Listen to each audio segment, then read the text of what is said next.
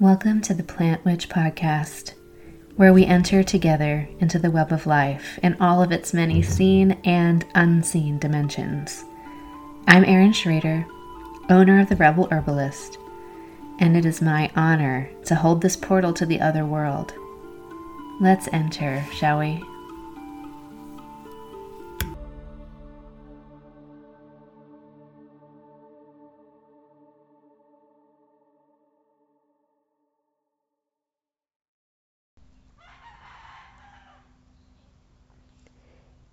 Hello, and welcome to episode 14 in the Plant Witch podcast series.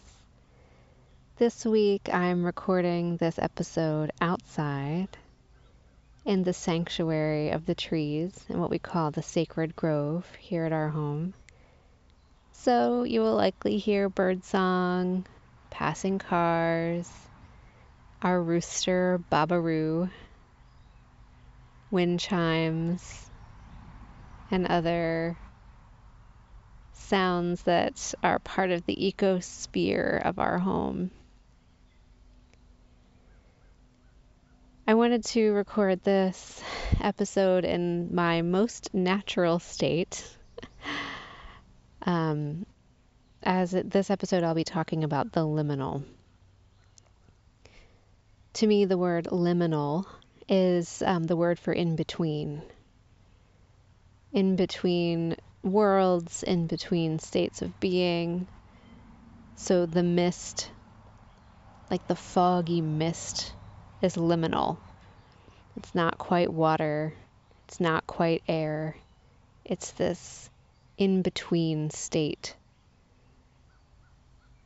That feeling of right when you wake up, before you remember what day it is or what you have to do, dream fragments are still casting their feeling tone on the body. Maybe there's a song playing over and over in your head. That is the liminal. So, the liminal is a door, a portal, a threshold. It's where worlds can bleed together. Samhain is a liminal time. It's the time between the light and the dark.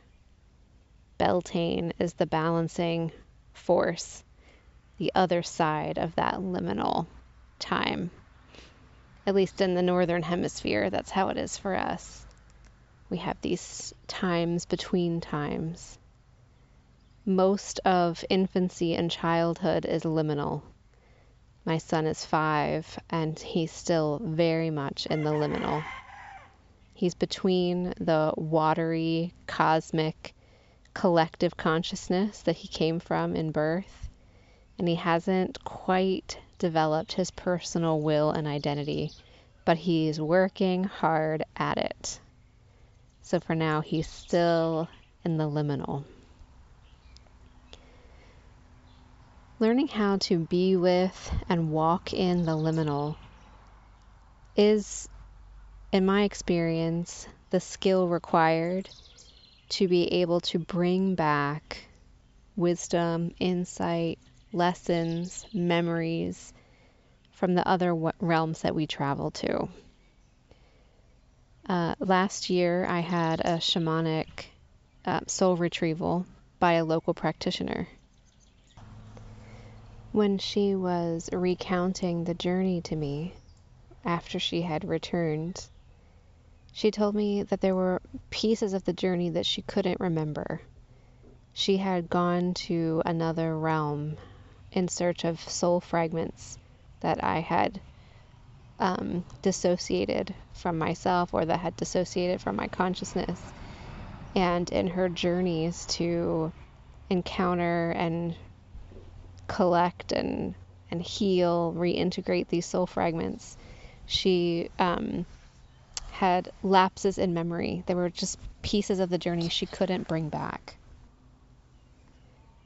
In the way she described this to me, she said that her guides withheld the memories from her because they were difficult. The places where my soul fragments had gone were places where um, there was darkness and difficulty and energies that she prefers not to bring back into her conscious mind.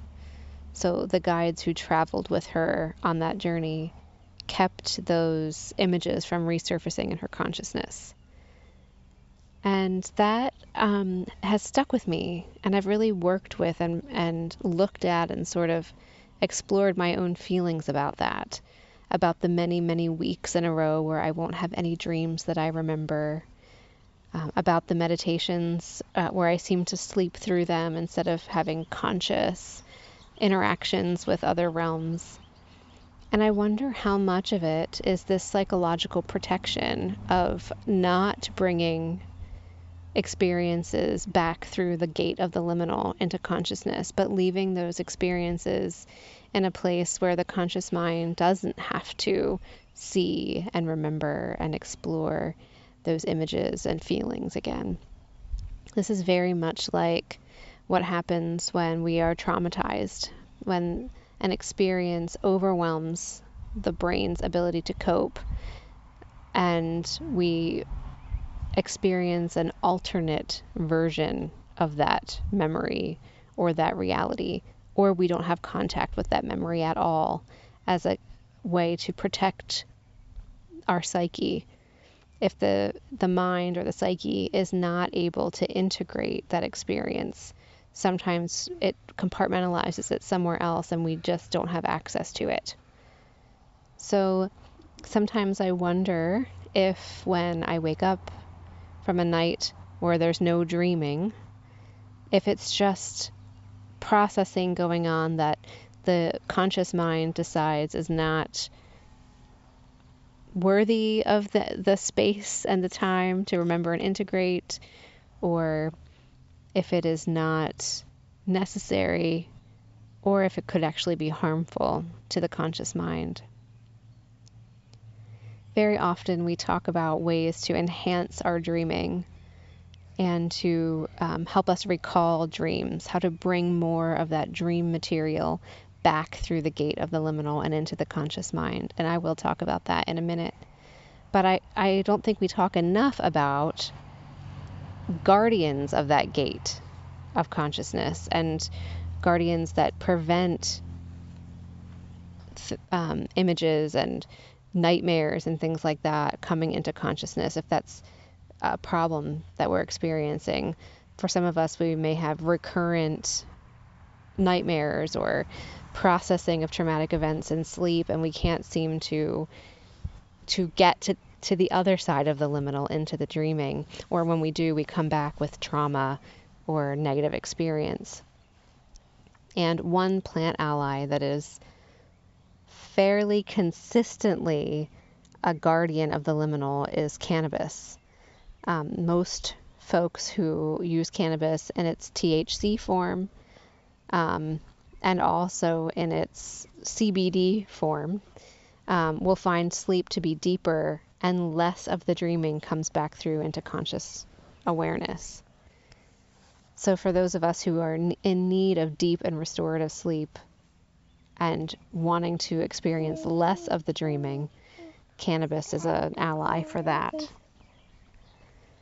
For those of us who are looking to make that gate more permeable and to have more of our dream images and experiences come through into waking, mugwort is typically the plant ally that we we gravitate toward. Mugwort is an invasive species here where I live in Pennsylvania. It spreads easily and readily um, throughout the landscape, and it is a prolific roadside weed here, um, which is so interesting to me because it's such a potent and powerful medicine. Mugwort is a fairly classic choice for vivid dreaming drinking mugwort tea before bed, bathing in mugwort tea infused water, using a mugwort dream sachet or dream pillow, burning mugwort incense. These are all ways to open the mind to lucid dreaming, prophetic dreaming, and vivid dreaming before sleep. Another plant that is touted for its ability to bring prophetic dreaming is the blue lotus, which is a plant that I have never worked with, so I can't speak to its medicine or its energy or its use. I've just heard the tales of blue lotus being a very mystical plant that enhances spiritual connection and depth of dreaming. Another is rosemary. Rosemary is a plant whose powers with the mind are incredible, and um, I'm constantly amazed and and humbled by the power of rosemary to open the mind, um, to increase and enhance perception and memory and clarity of thinking. Rosemary literally um, opens blood vessels to the brain and helps to enhance perfusion of blood to the cerebrum, which is our higher thinking mind.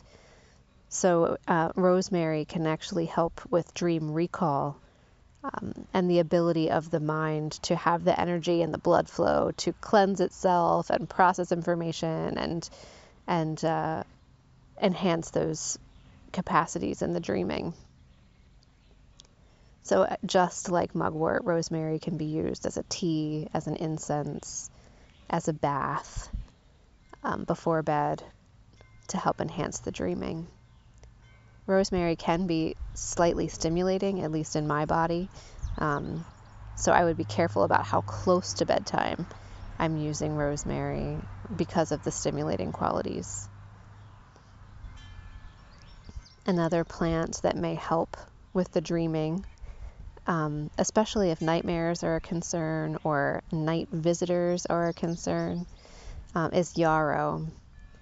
Like rosemary, yarrow is a a diffusive herb. It helps blood to reach many parts of the body, it helps to enhance circulation. And yarrow is also deeply protective. It helps to um, shore up our boundaries. It brings in that uh, sort of warrior energy and warrior spirit in the most positive sense of that term. And so, using yarrow as an ally or approaching yarrow in relationship as an ally for the dreaming not only protects our dreaming space and our nighttime space, but it uh, brings more blood and more clarity to the mind, helping us to remember our dreams um, when we come back through the, the threshold of liminal space and liminal time. And again, yarrow can be used in the same ways as rosemary or mugwort. In fact, these can be used together. Um, you could make a dream pillow with these herbs. Um, you could make a tea. You could make a bath with these herbs that um, would all work together synergistically to enhance the dreaming. Another plant that I've only worked with a few times, and I, so I don't know well, is passion flower. I've seen passion flower growing um, in Central America when we were on vacation there and at a friend's house. And this plant is just so otherworldly. Um, for any of you who've seen passion flower, the the morphology and the botanical features of this plant are just striking. And it really does remind me of the other worlds, the dream worlds, the fantastic worlds. So I'm not surprised that Passion Flower would be an, a guide and an ally to the dream time. Um, it's also a nervine, so it's relaxing and sedative, so it helps to usher us across the threshold into dreaming. So if that's something that you struggle with moving into sleep, um, Passion Flower could be an ally for you in making that transition into the dream time. When we move across that liminal threshold into the dream time, this space of, of dreaming is so sacred. It is such a sacred space. There are cultures in the world who believe that the dreaming is the real life. And what we do in the daytime when we are awake is to feed the dreaming. And so there are varying degrees of importance that we as modern humans put on the dreaming. But for me, over my many, many years of keeping dream journals, I am astonished by the level of prophecy in my dreams. I will start to dream about scenarios that invoke a certain feeling state. And it is telling me that that is coming, that feeling state is coming. I haven't decided yet if I man- I'm manifesting it and my my dream time consciousness is warning me that this is the energy I'm manifesting or if it's sort of like I'm just swimming in that energy and the wisdom of the dreamer is showing me the energy that I'm swimming in. Um, I haven't totally constellated for myself how this works. I don't know if I ever will. You know, there's so much mystery involved in being a human. But there's certainly a correlation between the experiences I'm having in my dreams and the experiences that are coming in my waking life. And so paying attention in that liminal time in the morning when I first am awake to the feeling states, even if I can't remember actual dream images or dream fragments, there's usually a feeling tone that is coming out of the dreaming with me.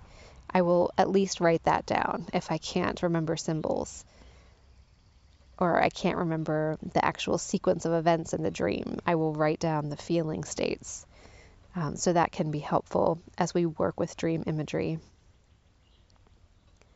Clarissa Pinkola Estes talks about the riddle mother, this being personified in the dreams of humans that gives us riddles to tell us about what our psyche is working on integrating, to tell us about our fears, to tell us about our healing, to give us prophecy.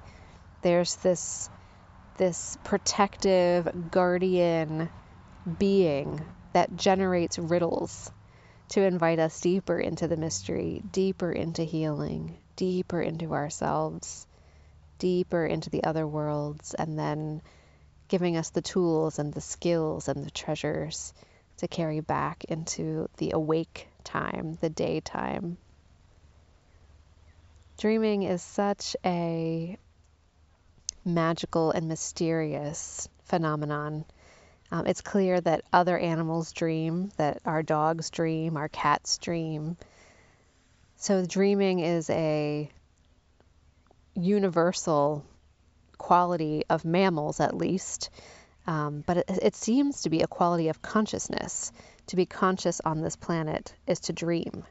There's some evidence that trees may dream. We know that they sleep or they shift their consciousness, but they may also dream. There's a sense in many Aboriginal and Indigenous cultures that all we see is a dream coming out of a godlike or creator being who's dreaming it all into being. Science is showing us now that the reality we see may be a vast neural network of a being that we are an intrinsic part of, that we can't quite understand, but is we are parts of the larger body of this being. And all the matter and all the energy that makes up our world is, is this giant neural network. Just like the neural network that makes up the forest that we talked about the past few weeks the, the neuronal connections between tree roots and fungus and bacteria, that the forest is a neural network. And perhaps the galaxy is a neural network. And perhaps the universe is a neural network. And it's all the dreaming of some being that we are a part of. And we contribute to and participate in that dreaming with our own dreams the work of the Pachamama Alliance and their symposium, Awakening the Dreamer, comes out of the dream culture of South America, of the Achuar people, who believe that the people of North America and the developed world are dreaming a dream of catastrophe and destruction. And they ask us to wake up to the dream that we are dreaming upon the earth and to choose a new dream. To choose a dream of harmony and connectedness and healing. So, if we pay attention to our dreams with the help of passion flower and rosemary and yarrow and mugworts, and we see what are we dreaming? Are we having dreams of struggle or conflict or shame? Or are we having dreams of adventure and travel? Are we having dreams of ecstasy and, and bliss? And what might that be telling us about the dream we are creating on the earth?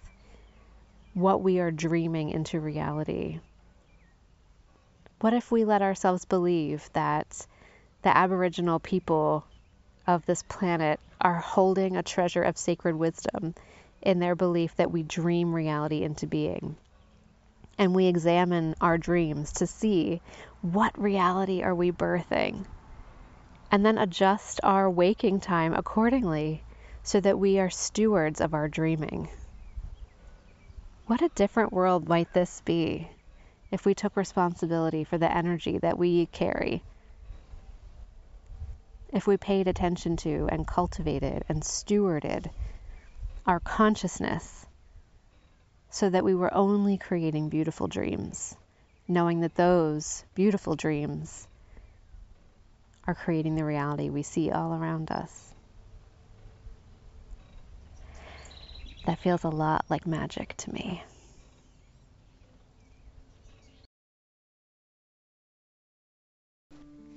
Thank you for joining me for the Plant Witch podcast. I'm your host, Erin Schrader. I'm an herbalist, a mother, a holistic nurse, and a practitioner of the ancient ways. You can connect with me between episodes at therebelherbalist.com or on Instagram and Facebook at The Rebel Herbalist. Thank you for joining me, and it's time to come back to life.